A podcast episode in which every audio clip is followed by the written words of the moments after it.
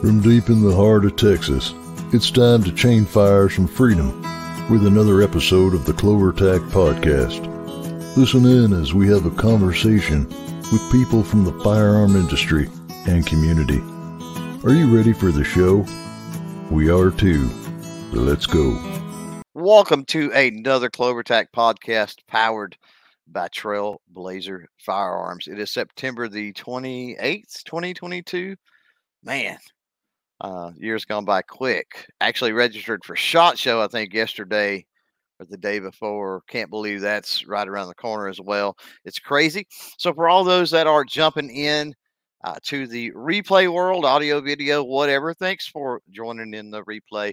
We appreciate that. And remember, for all those folks that are they're joining live and filing in, uh, if you do want to participate uh, live out there, you certainly have the option to do that you got questions for our guests moving forward, whatever it might be, throw those in the live chat. We'll address them. That's one of the perks of being live. But if you are in the replay world, we get it. Uh, people have lives. And remember, you can always participate after the fact in a comment down below. Wherever you're watching, listening, there's going to be a comment section. Utilize that. Uh, we want to get up on the screen here our banner, if I can find it. Ma'am, there it is. To say thank you to the Patreon patrons, the YouTube channel members, the newest channel member of which is Wes out there. So thanks, Wes. Appreciate it. Those at Super Chat, super thanks. Those at shopclovertac.com slash shop. And then also want to mention the Firearms Radio Network uh, this podcast, along with all kinds of cool stuff you can find over there, firearmsradio.net. Proud member of that group, and uh, highly encourage you to go check that out. We've got uh, Rebecca with it is a mouthful to say, but 1 million moms against gun control, bringing her in now. And then we're going to get this conversation rolling. How are you, ma'am? I am good. I am busy, but I am good. You are busy. This has been, most people don't know this, uh, but this has been like a year in the making. I swear it has been. Yes, because we saw each other at AmCon last year and we're getting ready to be at AmCon again. yeah, exactly. yeah. So I guess you're going to, to GRPC yeah, it's going to be a really and... quick turnaround um, uh-huh. because it's election season. So I have to come straight back and continue uh, campaigning. So, yes, gotcha. No, yeah. I got you. And so that gets into a little bit of what we're going to talk about. You've got a lot of different hats, uh, going a lot of different directions. Definitely busy. Uh, you've got, uh, of course, one million moms. You've got uh, the um, um, bid for political office. Let's say. Uh, also, DC project stuff that you've worked on and are working on. Just a lot of different things going on. I want to definitely hit on all of those because I think they're important and we need to get some uh, awareness out there. But if you would just take a quick minute and talk about you, talk about a little bit of your backstory uh, and what kind of started you to do all of the different things that you're doing. All right. So I was born and I grew up. Actually, I don't know about the growing up part. I'm still working on that. I think we all are. Yeah, yeah. I mean, the best of us are anyway. So, all right. So, about 10 years ago or so, I had small children and I was a stay at home mom.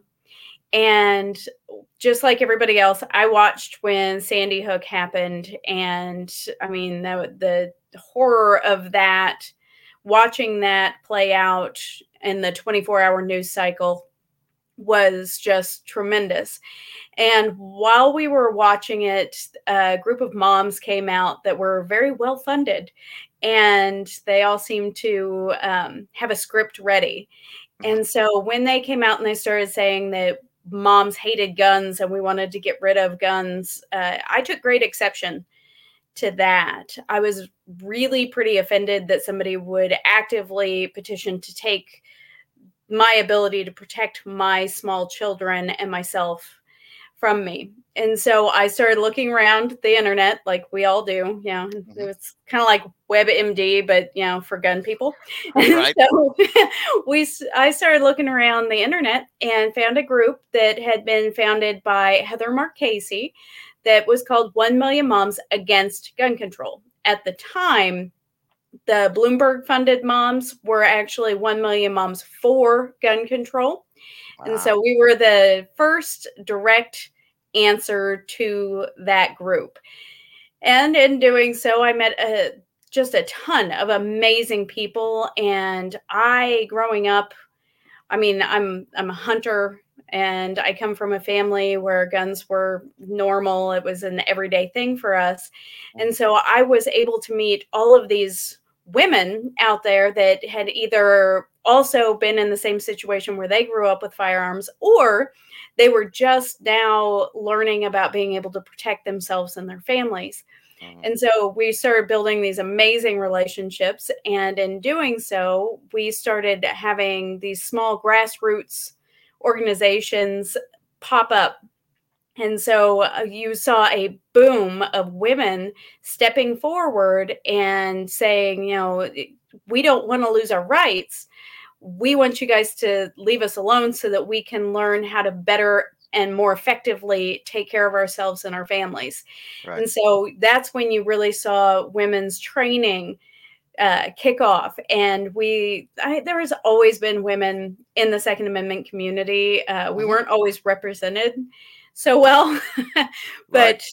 That has changed dramatically. In fact, the the fact that women are now the fastest growing demographic of American gun owners is partly due to the other side stepping in and saying women hate guns. Uh-huh. And so we were we were lucky enough to be the the catalyst, I guess, and give a lot of women their start and a voice. And that's what it was for me. And so from there, it's just been also, you know, uh, forward, and uh, it's just been an, an an incredible ride so far. And yeah, I've I've taken on a lot of hats. you know, uh, when you talk about when we all come into mm-hmm. this, where you're talking, you know, male, female, whatever it might be, we all come into it with a different experience, different expertise, eh, all of that stuff, right?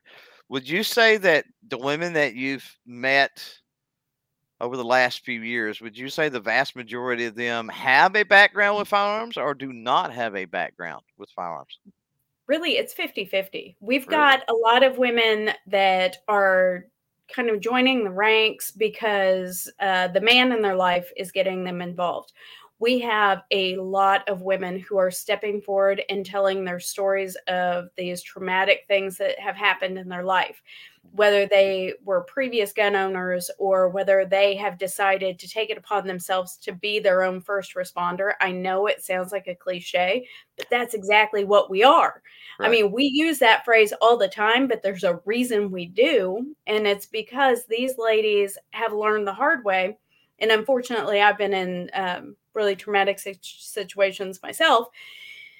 But these ladies have learned the hard way that nobody's coming to save you and that you need to be prepared to protect yourself. Um, mm-hmm. That's one of the mottos that Million Moms Against Gun Control has used for years is prepared to protect.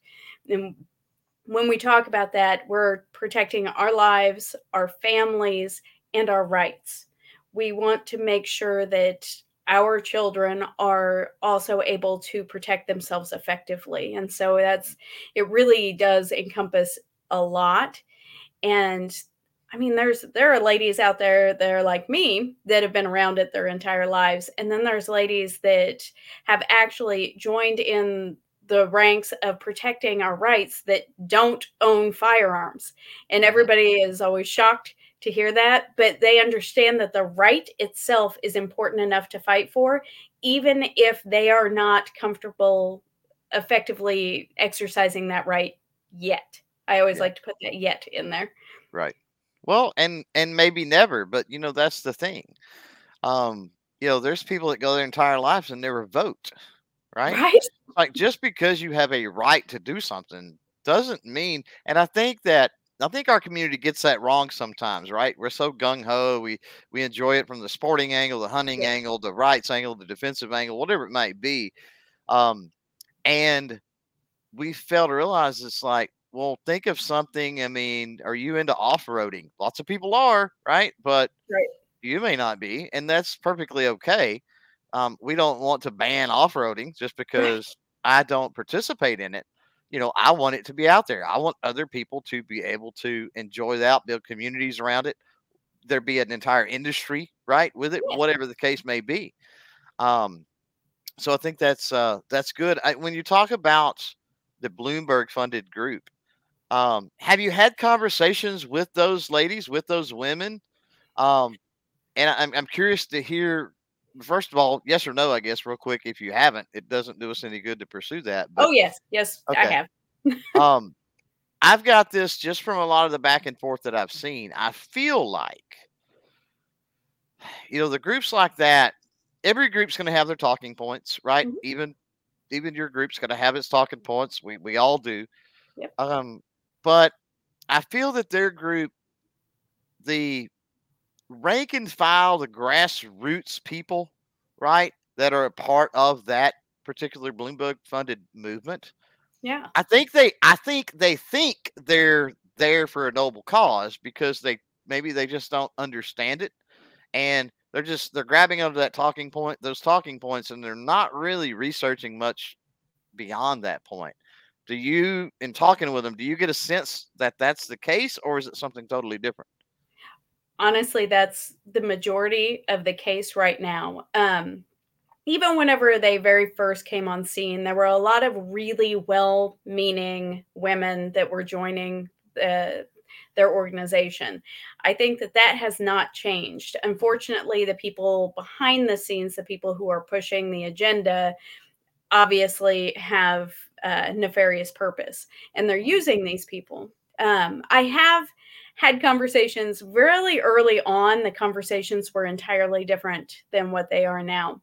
Mhm. Really early on, um, most of the times when we had interactions, it was all um, name calling from their side to our side that Sure. you know we wanted to murder children, we were baby killers. It was Right. you know um, i've had people tell me everything from they hope that my kids are in the next one shot in the school shooting to they hope that my kids um, mishandle a firearm and shoot me so that they have to live with it for the rest of their life if if there is an evil thing that you could say about a child and a firearm i've heard it and i've heard Right. it directed at myself and my own kids Right. and so really early on that was almost constant and it really did divide it built that wall they were reacting emotionally to something that had happened um, Mhm. that was tragic for the nation for the world and so as much as it was uncalled for and unnecessary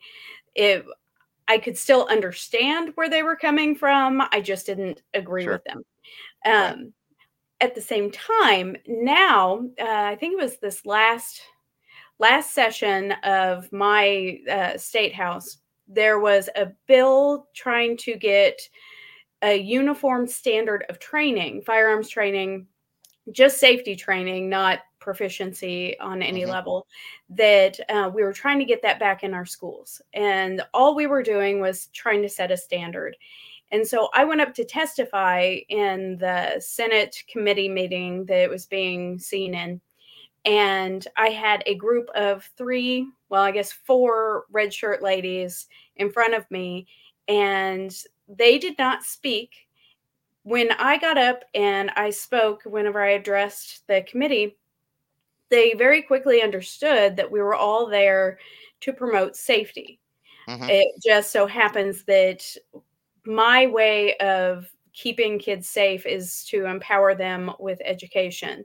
Uh, Right. the DC project talks about that a lot, but it's it's more so about making sure that these kids know the honestly it was it was the NRA based stop don't touch run away tell grown up Mhm. but somehow because it has that three letter acronym that happens to be a four letter word then you know it's it became something other than safety to these ladies and so they were there to try to push an agenda to stop safety training just based on who was providing the free materials for the students.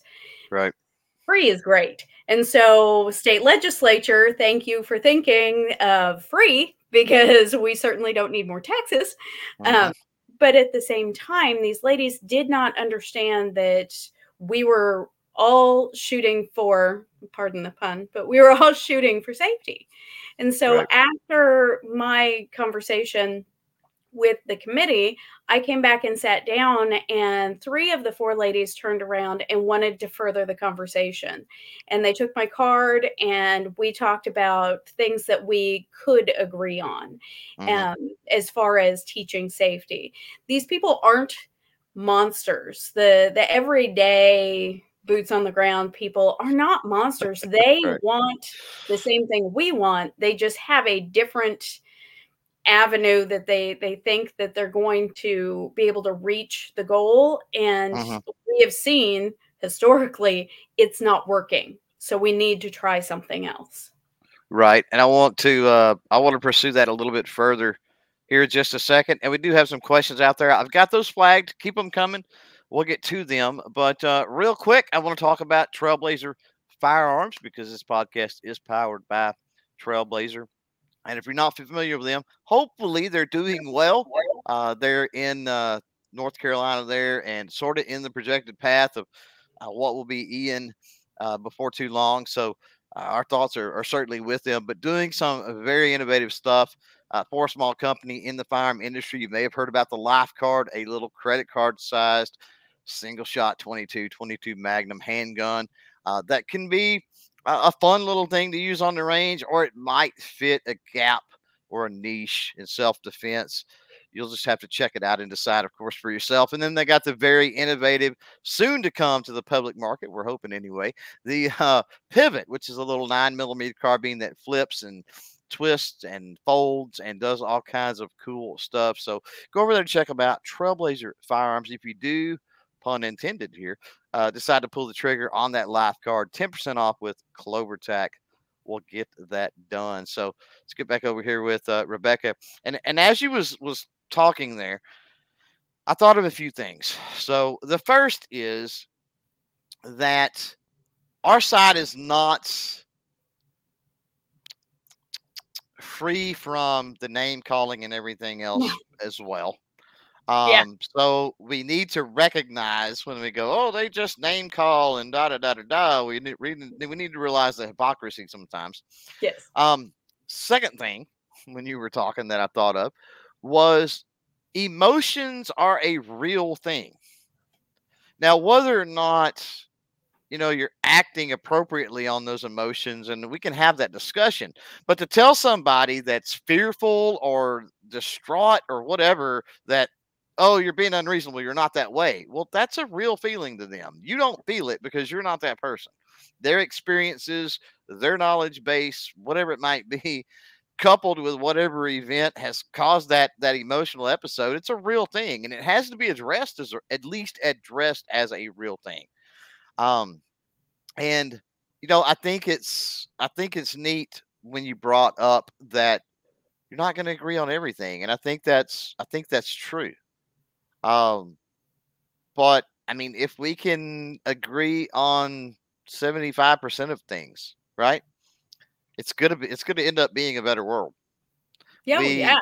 you know um people talk about compromise and they say well compromise is a bad thing you know no compromise compromise is a bad thing and in some situations i understand that but if you look at a lot of the wins and, and our community doesn't talk about the wins nearly as much as we talk about the boogeyman at the door. Yes. we love to talk about the house passed da da da even though there we know there's no chance it gets through the senate right? But we want to blow it up like it's the end of the world because the house passed it. Um along the same lines we could get constitutional carry in a state. We can get some court victories. We can get some other things and then nobody talks about it. Yep. nobody says hey we we won we're moving forward and a lot of the advancements that are made in restoring our second amendment rights have been have has come about by compromise we we put it all on the table but then if we can get this and we can get this back cool we'll take it And then the next time we put it all on the table. And if we can get this and get this, we're going to take it. Um, and I just, I'm coming to that from the experience here in Texas with constitutional carry. For those that don't know, you've got two classes of people with that that don't live in Texas or that don't understand. The first class, they they think that Texas has always had constitutional carry because it's Texas. And it's like, no, that's not the case. They also don't rem- remember that all of that ball started rolling under a Democrat governor in the mid 90s. And every single session, we had the hardline people that were, it's constitutional carry or nothing, it's constitutional carry or nothing. Meanwhile, other people were chipping away at it. Oh, well, we've got the concealed handgun license. Oh, let's chip away. Let's lower those requirements. Oh, we've got that now. Let's chip away and go license to carry. Oh, we, let's chip away at that now and lower the requirements. And it slowly got to a point over the decades, unfortunately, because we had the biannual legislature. Um, it slowly got to a way where constitutional carry was all that was left. It was inevitable because we slowly moved it in that direction. Um, I like the Hail Mary pass approach. I think there are people out there that need to push that because I think that I think that helps us to move the ball forward Yeah. uh, incrementally when you have people that are are going for that, and their side certainly does. Yes. That's how you get these these big, huge, crazy legis- anti-gun legislative efforts, Yes. uh, not only on a state level but proposed at the federal level. They know there's no chance, and usually it's somebody like a Dianne Feinstein or a Maxine Waters that nobody takes seriously anyway that introduces them, and you're like, this is not anybody even introducing this that they've never introduced a bill that's ever passed in their life. You know, Yep. how would this one be any different? So, um, it's it's interesting, I guess, when you get into that political game, right? Um, and so that's kind of where I want to take it, unless unless you want to address something uh, else. I want to kind of take it into your move for uh, your your bid for political office. So, uh, it's it's interesting that you that you want to move there because one of the things that I talk about a lot um, I just came through a primary and so a primary is a weird thing especially for somebody that is in advocacy because I mean when you have a defined enemy who enemy who actually um, believes entirely different things they they believe the antithesis of everything that you stand for and they they proclaim that they hate you for the things that you stand for that's a super easy target that's that's really easy to go and say well this is how i'm different and this is how i'm different and they do this and we want to do this when you're in a primary uh it's it's like friendly fire and it's, it's constant Yes. friendly fire and it, it was super uncomfortable for me because we are on the same team and we say at least that we want the same things and so then you're having to show people that you're the best out of the two choices or however many choices. And so it Mhm. was it was a totally different world for me to to be in a primary race. However one of the big things with my primary opponent was that he really talked a lot about how he wanted to go to state legislature and compromise. And so people i mean that that in itself is kind of a red flag for people right now because of things that they they see happening that they don't want to have happen. And so i was constantly reminding people that listen i i'm all for compromise. I will compromise with you on what we have for dinner. I will mm-hmm. not compromise with you on the fact that we need to eat. There are lines. There are things Correct. that yes we can give and we can negotiate um, when it comes to basic rights there is no compromise this is the way it is we can compromise if you want a pizza and i want a cheeseburger we can figure that out but we're Mhm. going to eat Right. Yeah, and yeah, uh, people people misunderstand and also misuse the word compromise, right? Yes. Compromise means that okay, we agree that we need something to eat. You want Ital- Italian food, I want Mexican food. Okay, well, neither one of us gets what we want and we go to McDonald's or maybe we go to some kind of a weird fusion place, right? right So we both don't get exactly what we want. Yep. we we lose a little bit, we get a little bit of what we want, but then we don't get other little things. And all too often, what is called compromise is when we don't get nothing. It's like Yeah. It's like people call that compromise. Like, oh, it could be worse. And we, do you mean it could be worse? Like we got but it could be nothing better. we Yeah. got nothing from this. Like, Yeah. you know, it, it's it's we need something. Eh, There needs to be a gain on both sides in some Yes. way, a gain and a loss in order for it to be compromised. And for decades now, that's really not been the case. No, in fact, we have compromised ourselves right out of uh, exercising freely exercising our rights in a lot of areas, and so it's it really has taken on an entirely different terminology. the The word compromise It's was not four-letter word. always a negative word, and so Right. it's but it is it's a dance and uh, when in kansas where i am when we were going for all the different gun uh, freedoms that we are enjoying right now we had to start with open carry so open carry was legal but it cities and counties and places could kind of put restrictions on it if they wanted to Ah. so then we had to solidify no the entire state is going to adhere to one rule so that people don't get themselves in trouble you know walking across the street and now they're in a different county and so when we started that it really started the ball rolling and we were able to like you said chip away and we did have people who were constantly upset with our legislature because we were not moving fast enough for them. What they didn't understand was as long as we just continued moving, eventually we would get to the point that we are now, where we are a, a constitutional carry and it is honored by anyone who can federally, on the federal level, uh, rightfully carry a firearm, own and uh, carry. And so if you can pass the basic federal standard, then you can come from anywhere in the country and you can conceal carry, constitutional carry in the state of Kansas. And we just lowered our state level to the age of 18 so that we could recognize other states who have that in place also. Um, our 18 year olds in Kansas do have to still pass the the concealed carry license um, classes and tests and things like that.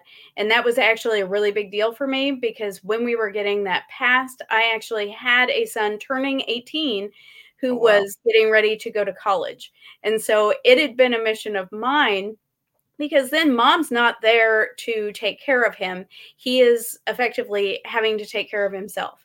And so we have campus carry and we have we got him through the training and everything so that he would be able to take that new step and be able to be a young adult protecting himself outside of the nest. Nice. Yeah. Uh, big uh, big thanks to DJ out there for dropping links. And just a quick reminder for those that are live as well as wherever you're at in replay, check the description down below. There's there's links as well. Um, on that note, let's hit a few questions. And the first question is dealing with that from G23. Uh, says if women are interested, and I'm going to broaden that to anybody, but if women are interested, uh, how can they get involved and how can people support the organization? Okay, so Million Moms itself has kind of morphed over the last decade because when we very first started, we were getting we grew too fast. there were a lot of ladies who really, really were excited about it, and we grew too fast. We had a bunch of volunteers all over the nation, and then we couldn't find places to fit them. We couldn't Yep. get them effective as boots on the ground. So what we ended up kind of moving into is Million Moms is a liaison. So if somebody wants information about the laws in their state, how to change the laws where they are, if they want training, if they want to know what's a great holster for women, then we can get them the information. Generally speaking, because it's been a decade and we have been uh, constant in the fight of protecting our rights, we have been able to make uh, really good friendships with people all over the nation. And we can usually get a lady to someone within about 50 miles of where they are for training or to talk to one of their legislators or something like that. Um, some places like Montana or you know it's it's a little it's a little further than 50 miles we found, but generally right. speaking, it's within a quick driving distance to get these ladies hooked up where they need to be. Now, where we do kick people who want to be active and and be a part of the change is one of the other organizations I work with, which is DC Project. And DC Project is Women for Gun Rights, and we are in all 50 states. And um, when it was founded by Dianna Muller, they would take a lady from each state and go to DC and sit down with legislators and have actual discussions about what safety, what gun safety really looks like, and what the American fire firearm owner actually looks like. So mm-hmm. it's it's pretty impactful when you have a group of women sitting in an office with a federal legislator and you're saying, "Look, look at me. I'm the face of gun ownership, and right. this is this is why it's important to me. And so, um, what DC Project has, we were just in DC two weeks ago, I think now, mm-hmm. and and doing that very thing. But what they have started doing is we are now actively doing the, the same model, but at the state level. Mm-hmm. So, for ladies who want to get involved, and men who want to support ladies who are getting involved and actually going and sitting down with lawmakers, then go to dcproject.info and we will plug you in where you're local and we can start getting you involved in making those visits and making those connections, building those relationships with the people who are actually writing your laws. Mm-hmm. And I, I, know on the probably not so much on the state level, but on the federal level, the way I understand is that the ladies with the DC project go in groups so that it's not necessarily just the just a constituent representative. It may be an additional lady from a totally different district or whatever, right? Oh yeah. Um, two weeks ago when we were there, I was in a group of so I'm Kansas and I had Missouri and I had Oklahoma and I had Tennessee. And so we were able to okay. cover the legislators who would make time to see us. Um, you know, we were able to cover them or their staffers while we were there and everybody has their own reason for being there everybody has their own reason for involvement and it was it was fantastic. Of course we have kansas missouri oklahoma tennessee. We're it, they're pretty friendly states.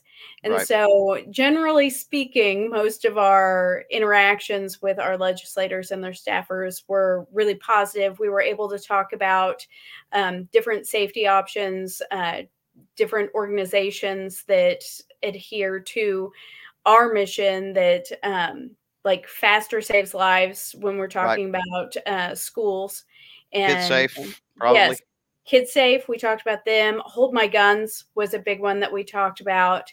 Um, so on top of talking about legislation that's being proposed legislation that we would like to see um, at the federal level but we were also able to talk about actual tools that they can use while they are having these discussions in the back room behind closed doors and they can say actually they are the second amendment community is addressing this and this is what it looks like and this right. is how we are keeping the safety aspect um, the responsibility aspect with our rights mm-hmm. and so it, it was a very very good week as far as my group uh, went. It was an outstanding week as a whole. But I mean, we've got ladies that were going into non friendly territory I'm and sure, trying to yeah. have these conversations. Um, generally speaking, everyone, whether it's a staffer or a legislator, who will sit down with us they're usually very respectful and um, we all understand that just because you disagree it doesn't mean that you have to be disagreeable mm-hmm. and so by and large everyone whether they were friendlies or non-friendlies they would sit down with us and at the very least uh, be polite and listen to the conversation and we our ladies who were in non-friendly meetings were able to leave those meetings knowing that they had given these people resources and information that they typically don't see because right. we're all affected by the echo chamber and so just like second amendment people are affected by it those outside of our outside of our second amendment community they are also affected by their own echo chambers and a lot of these people have no ideas about the organizations that are already out there that they could be utilizing. And so it was really an important step for a lot of people. And um, I am hoping that one of one of my representatives here in Kansas that uh, chose to not meet with us, I'm I'm actively working with her opponent uh, to, for us that's to how you do it. That's, yeah, so that's how um, you do it. Yeah. Yep. So we're we're actively working on replacing that in in particular legislator with someone who would not not even necessarily put their name on a bill, but at the very least have a dialogue with us. Right. Yeah. Now I'm hoping now, should put your name on a bill, but for those for those ladies that are going into that that more hostile territory, right? They're going in. Yeah. They have an anti-gun politician. Um, are there resources with with DC Project that are shared to maybe help those ladies better communicate, or what's that dynamic like? Yeah, um, actually, we go through trainings and things like that. Um, I, basically, once a year, we have been trying to go through a kind of a large scale training with mm-hmm. all of the directors from the states. But on top of that, the DC Project um, on their website at the dcproject.info, there are um, resources on there, not just for the the ladies who are going to DC to use, but they're available for anybody to use. And mm-hmm. so when we're talking about talking points, it's actual information about when somebody brings this up, these are the resources that we have available. If somebody brings up this infringement on your right, then this is how you can counter that. And really, the DC project is 100% education equals empowerment. They are educate, not yep. legislate.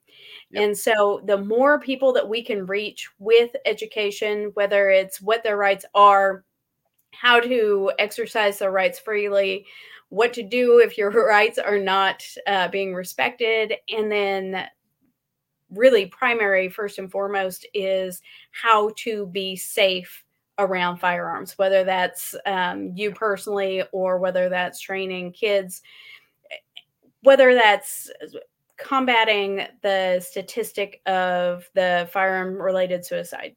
It's oh, yeah. it really does all boil down to education. And so it's it's a great thing to be able to sit in a legislator's office who may not ever want to be around a gun but you can sit there and explain to them that even if you're not, there will come a time when a gun is around you. Mm-hmm. And so you you don't always get to make that decision. And so these are ways that you can keep yourself safe. These are things that you can look for if you're around someone who is handling a firearm. We do that in kids training all the time. That's one of the primary reasons why we train kids is not just so that they can be safe around firearms, but they can actively look around and see if someone around them is being unsafe so that they can remove themselves from that situation. That is that is one of the biggest things that I explained to my own kids. Mm-hmm. So that's that was the catalyst of getting my own kids training was listen, you're around them all the time. You're around people who have them all the time. We need right. you to understand when someone else is being unsafe. Yeah. Now, when you talked earlier, you talked about you, you know, partnering with the other ladies, and y'all were mostly, you know, pro 2A legislators. Yeah. Um, I'm just curious, what is that like? And, and uh, I'll explain a little further in my question. Because just because of, a legislator's pro 2A, I'm wondering if there's hangups, like they misunderstand things. Do they do they buy into stereotypes? what types of conversations do you have to have with with seemingly pro 2A legislators? There is a giant gap between someone who says I support the Second Amendment right. and someone who actually does. Right. Um, so, I mean, we've all seen that. The I support the Second, but we what? we understand that that's that's a thing that we have to combat. Right. So we've got legislators who actively go out and seek ways of restoring and protecting our rights, uh, whether it's the national level, whether it's the state level. Mm-hmm. There are some people who go out and actively seek out those opportunities. There are other people who kind of sit on the sidelines, and if their constituents contact them enough and uh, sway their their, I guess, for lack of a better term, their uninterest. If, right. if you can sway them enough to get them involved, they might not put their name on a bill, but they might vote for it. Right. They may sit on a committee that uh, will hear a bill and they think, well, I mean, it's it's a good idea in theory, but I'm not sure about in practice, and I don't know how my constituents want me to vote, and that's mm-hmm. where we, the people, have incredibly failed over the years of right. being involved and making sure that our voices are heard. We we always talk about the three uh, parts of government the three branches the executive and the legislative and the judicial there's really four. Um, we the people are the end all be all of the other three. We decide what, whether or not those other three are working effectively and what we're going to do about it. And so the the fourth part of that the we the people part has not been getting involved nearly as much as they should in order to protect their rights. And so it's it really does come down to everybody thinks that when a bill comes up, like you'll get an email from an organization and they're like, contact your legislators. And everybody kind of goes, oh, yeah, that's a good idea, and then doesn't do it. The legislators and their staffers, their job is to answer those calls and right. to take that right. information. That's why we have hired them. That's what they're getting paid to do. So next time somebody says, contact your legislator, do it. Just send out the form email. They have to count those just like the other ones. Yeah. Write your own email, give them a call. There's there's a phone number that you can call and they will direct send you to, you know, whichever ones are yours. Right. Make the effort because they are not having their phones ring off the hook. Everybody has right. this misconception that all these people are contacting them. Everybody kind of goes, "Well, I mean, other people are going to do it, so it's not really that important that I it really is that important that you do it. You right. have to take ownership of that. That's that's your role in the government." Right. Yeah. And you know, sometimes, you know, and, and I guess more so maybe on a state level, but sometimes even reaching out and talking with and contacting those folks that are not your direct representative. Yeah. And I'll and oh. I'll give an I'll give an example of that when our constitutional carry here in Texas was happening. There was a uh, a senator from was it a senator? I'm pretty sure it was because there was less senators, so I'm thinking that's what it was. There was a senator that was a Republican senator, and this is not a partisan thing. I mean, two A is not as partisan as one might think in Texas, but just right. saying for the sake of this, it was it was a Republican, and um, it had I had it on really good sources, and a lot of other people did too. That he was very wishy washy and on the fence, and didn't know if he was gonna, mm. and he he was not coming out and making a public statement like all the other ones had. And um, I just picked up the phone and called. Yeah. And I got an and I got an aide, and I said, "Look, straight off, I am not." And I don't even forget forgot his name, but I'm not Senator so and so. I'm not in the district, but I will tell you that I just hosted a live stream um, and I think it was maybe the committee hearings or something, Senate committee hearings or something, that had 10,000 viewers on that live stream. And I can promise you, out of those 10,000 viewers, some of those people probably were constituents. Right. And so we need to know what's going on. And of course, I told other people to do the same thing. I'm like, look, call up there and say, you know, put it out there. Say, hey, you're not my, I get you. You're not my representative official, but we still we want to know what's going on, what's happening.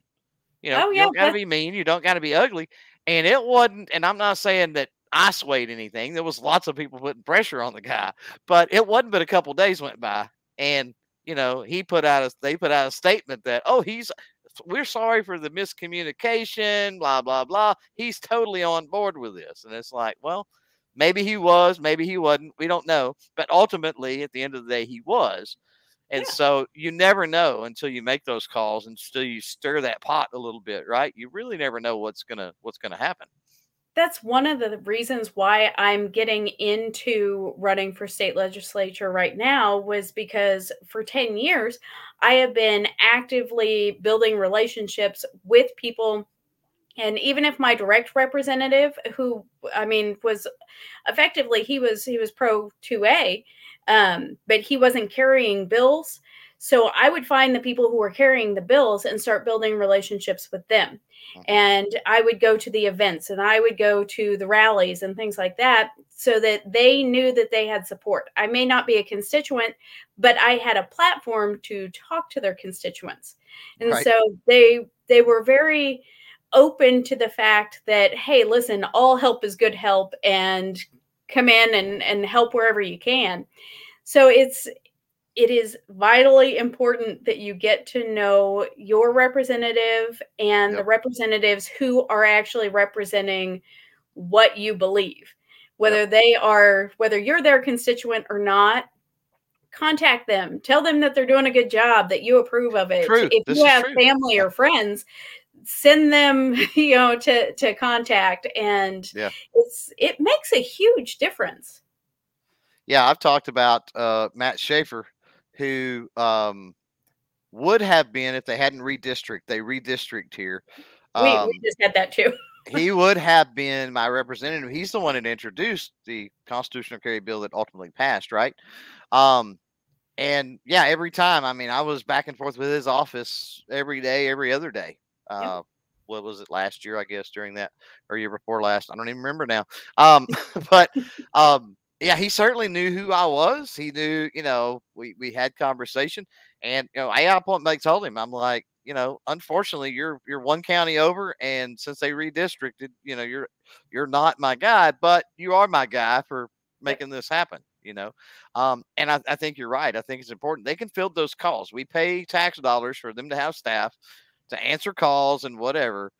Call them, and and when they, you know, I guess not every little thing, but give them a pat on the back every now and then when they Oh, when they do get something right. yeah when when they get something right make sure that they know that they got something right it's it's really detrimental to only contact your legislature when they're doing something that you don't like Well, you get because then tagged. you're that guy nobody likes that guy yeah, you get tagged as a person that only wants to complain. yes yeah It's like it's the- really you know, it's the same done way- Yeah, it's the same way as if you went into a restaurant, right? And you never said, "Oh, that was a delicious meal." That you know, kudos to the chef. Let him know Right. that was awesome.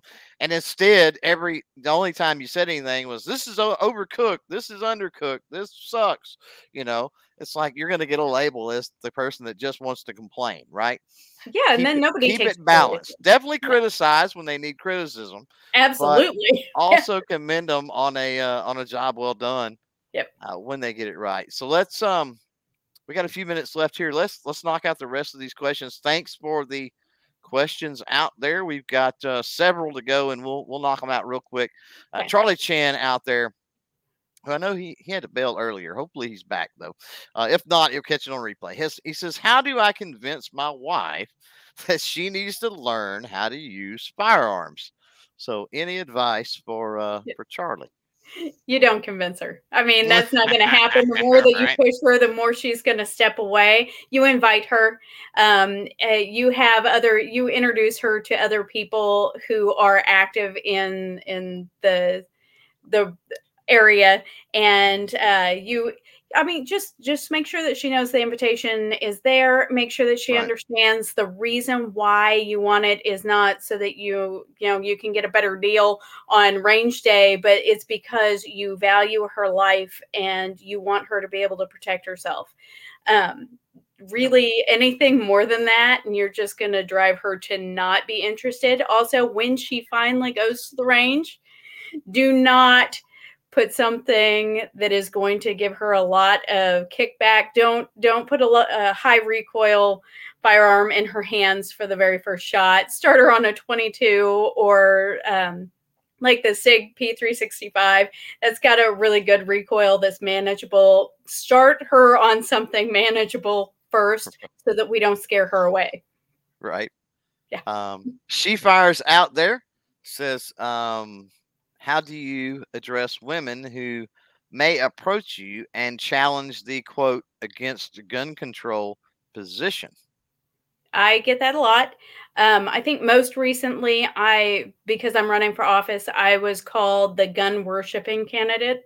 I mean, Ah. it's it's a thing, and so um, basically, how you address them is you are as respectful as you can be, not because of who they are, but because of who you are, and you really have to understand that when you're interacting with somebody who is really anti then you being a representative it's not just that you're representing yourself you're representing all gun owners. So the mm-hmm. the most profitable thing that we can do is be polite and get out of the conversation i unfortunately part of my job is to engage in those conversations and at that time i stick to safety and education Right. and it really does boil down to the fact that you can give somebody all the information in the world. If they don't want to learn from that information, that's on them.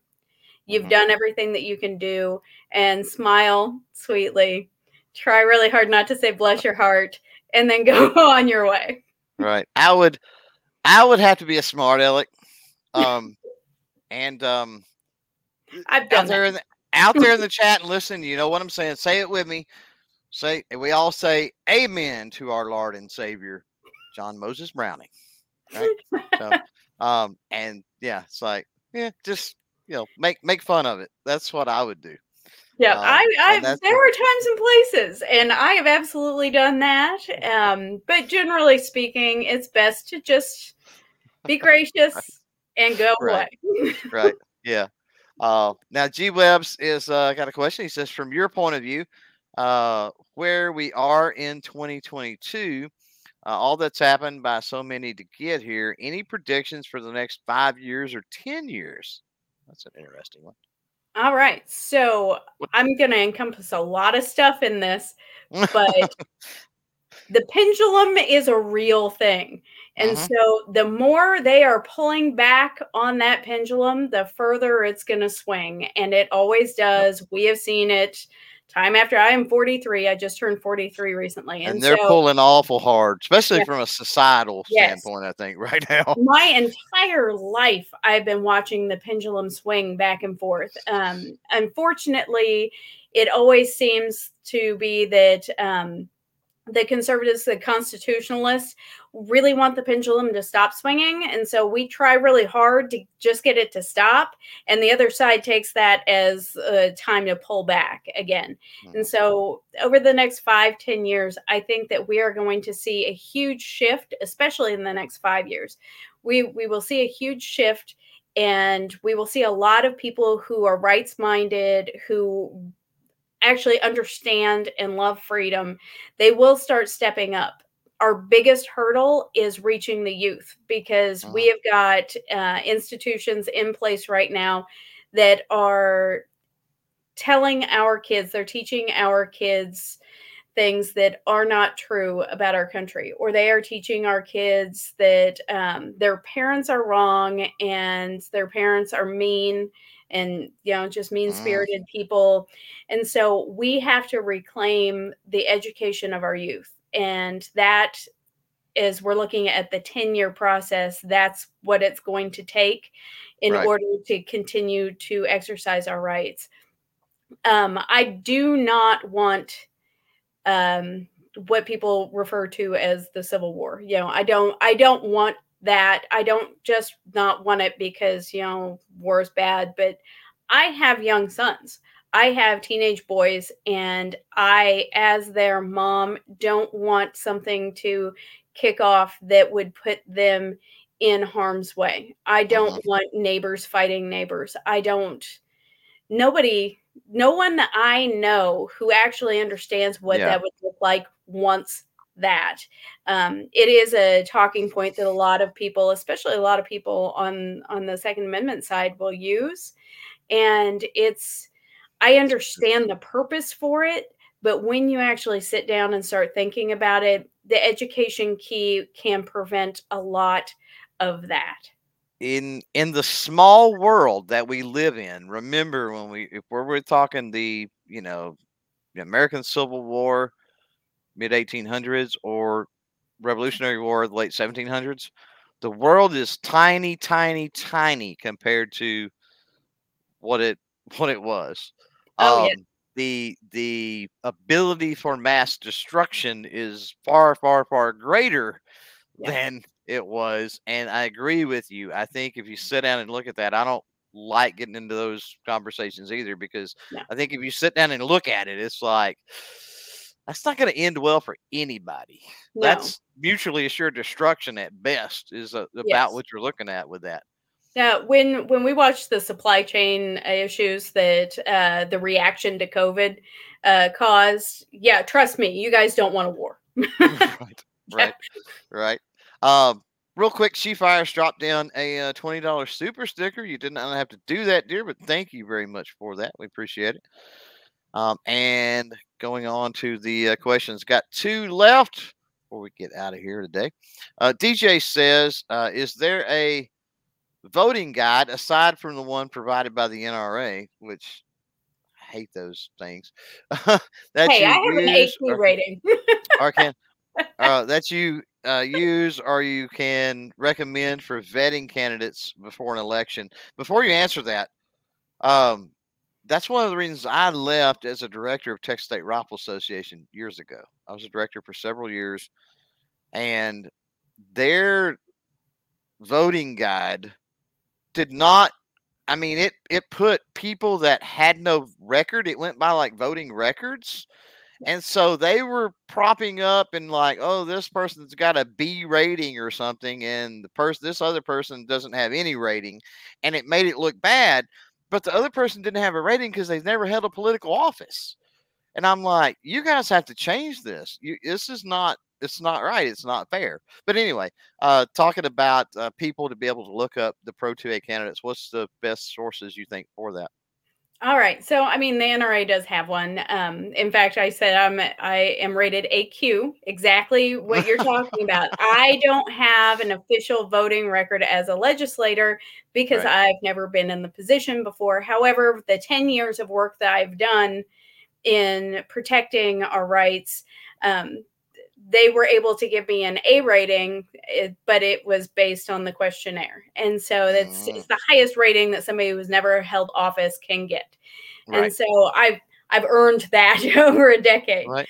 But aside from that, uh, my local state, um, the KSRA, the Kansas State Rifle Association, they put out kind of a, a list there. I the Gun Owners of America puts out they have started endorsing candidates and their questions i can tell you because they endorse me their their questions that they ask are i mean they're legit questions it's it is pages and pages and wow. you just cannot I, I can't imagine the effort that it would take to not believe in protecting the second amendment and get all the way through that because it's i mean it was it was substantial. Even I mean, I've been doing it for a long yeah. time, but yeah. they really they crossed every T and dotted every I. Um, and of course, they are able to look at the how people have voted.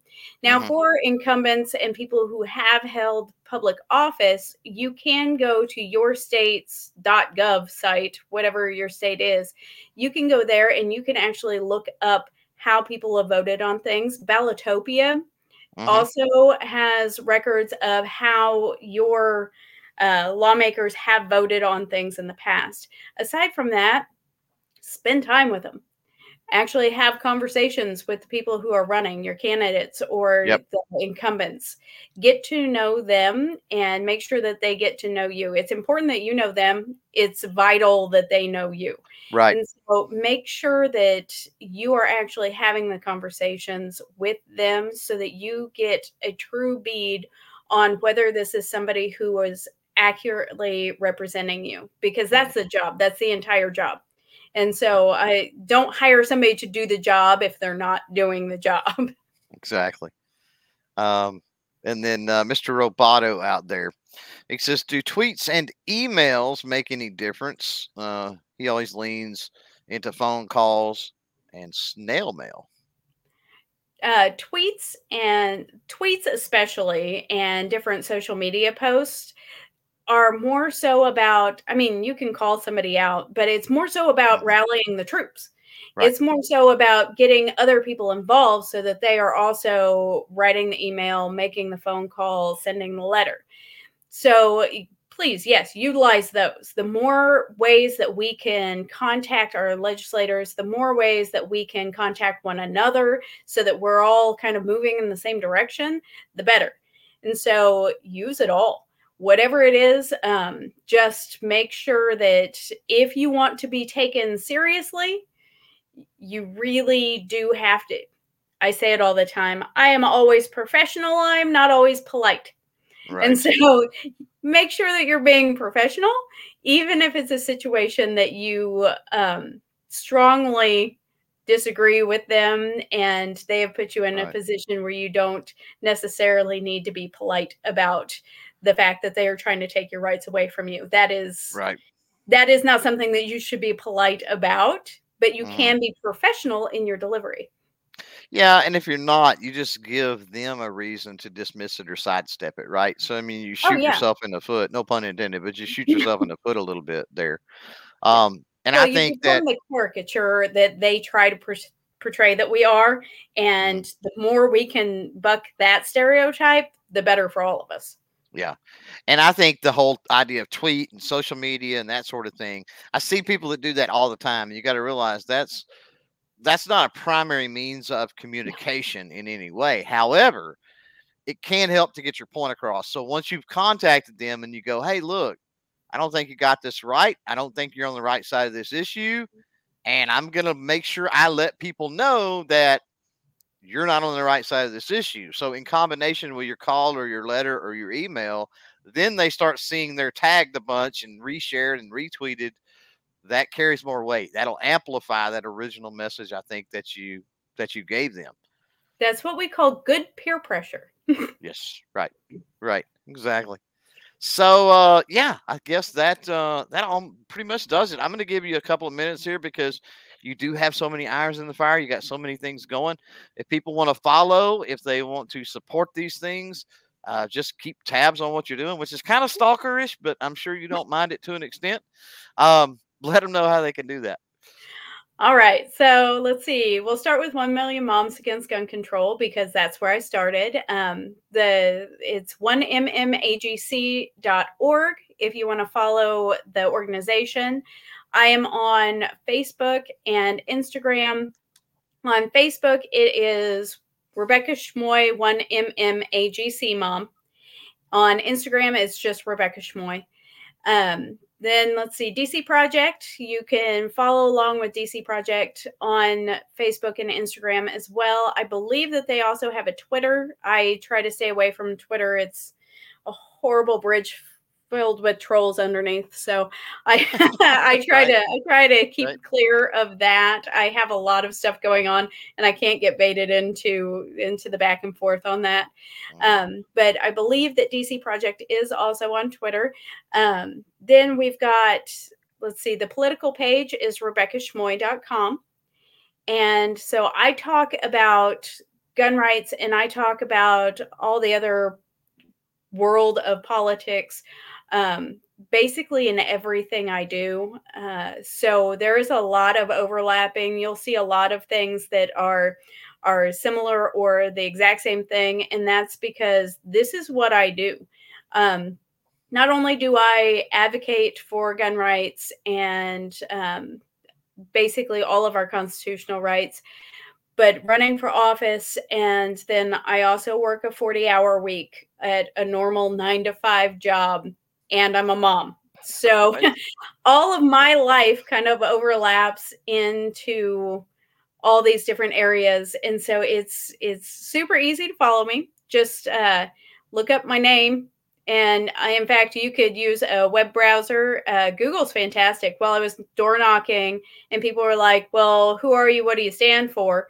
Um, Google gets a terrible name, but man, they're nice to me because I can be like, yeah, Google, Google my name. You'll see the last 10 years of what I've been up to. And so Somebody, at the doorstep, people were able to look on their phones and right. go, oh, wow. Yeah, you actually mean what you're talking about here. So right. it was, you know, but it's any, you can find me all over the place. I'm literally everywhere. Uh, AmCon is coming up this weekend and I'll be there. I'm I'm going to speak about hitting your target audience. And so it's it's a good time. Yep. And uh, GRPC. Oh yeah. Yeah, so, well, it's campaign season, so I get to run in and speak and basically run back out so I can make it back up to Kansas and ah, gotcha. Yeah. I right. know it's right it's grueling. It's it's been a process. I've never been part of a campaign before, so right. I just jumped in uh, to the deep end of the pool. I'm just happy that I know a lot of really amazing lifeguards. So it was, right. but it's it's it's for real, man. Yeah. It's not for sissies, that's for sure. well, sometimes that's the way you have to do it. You just have to rip the band-aid off, right? Kind of. Yep. You know, well, nobody's going to protect your rights like me, so right. this that's that's how we got started. Right. Well, thanks for uh, thanks for joining us here for a conversation. Uh, it's been a long time coming, but I yeah. did thoroughly enjoy it. Hopefully, everybody else out there did as well. And uh, whenever you can pencil in time in the future, we'll uh, perfect. You've got a you've got a standing invitation to come back on. Thank you very so, much. So for uh for everybody that has won an iron six minutes, whatever it is in replay at this point, in replay, really, you might need to seek help for that. And if you've lasted this long in live, same thing. Thanks to She Fires for that uh, super sticker or whatever it was she sent earlier. Thanks for that. Um, that's going to do it for this one. And until next time, don't forget to chain fire freedom.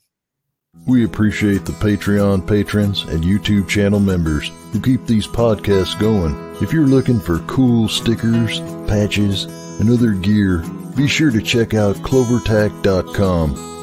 Thank you for tuning into this episode of the CloverTac Podcast.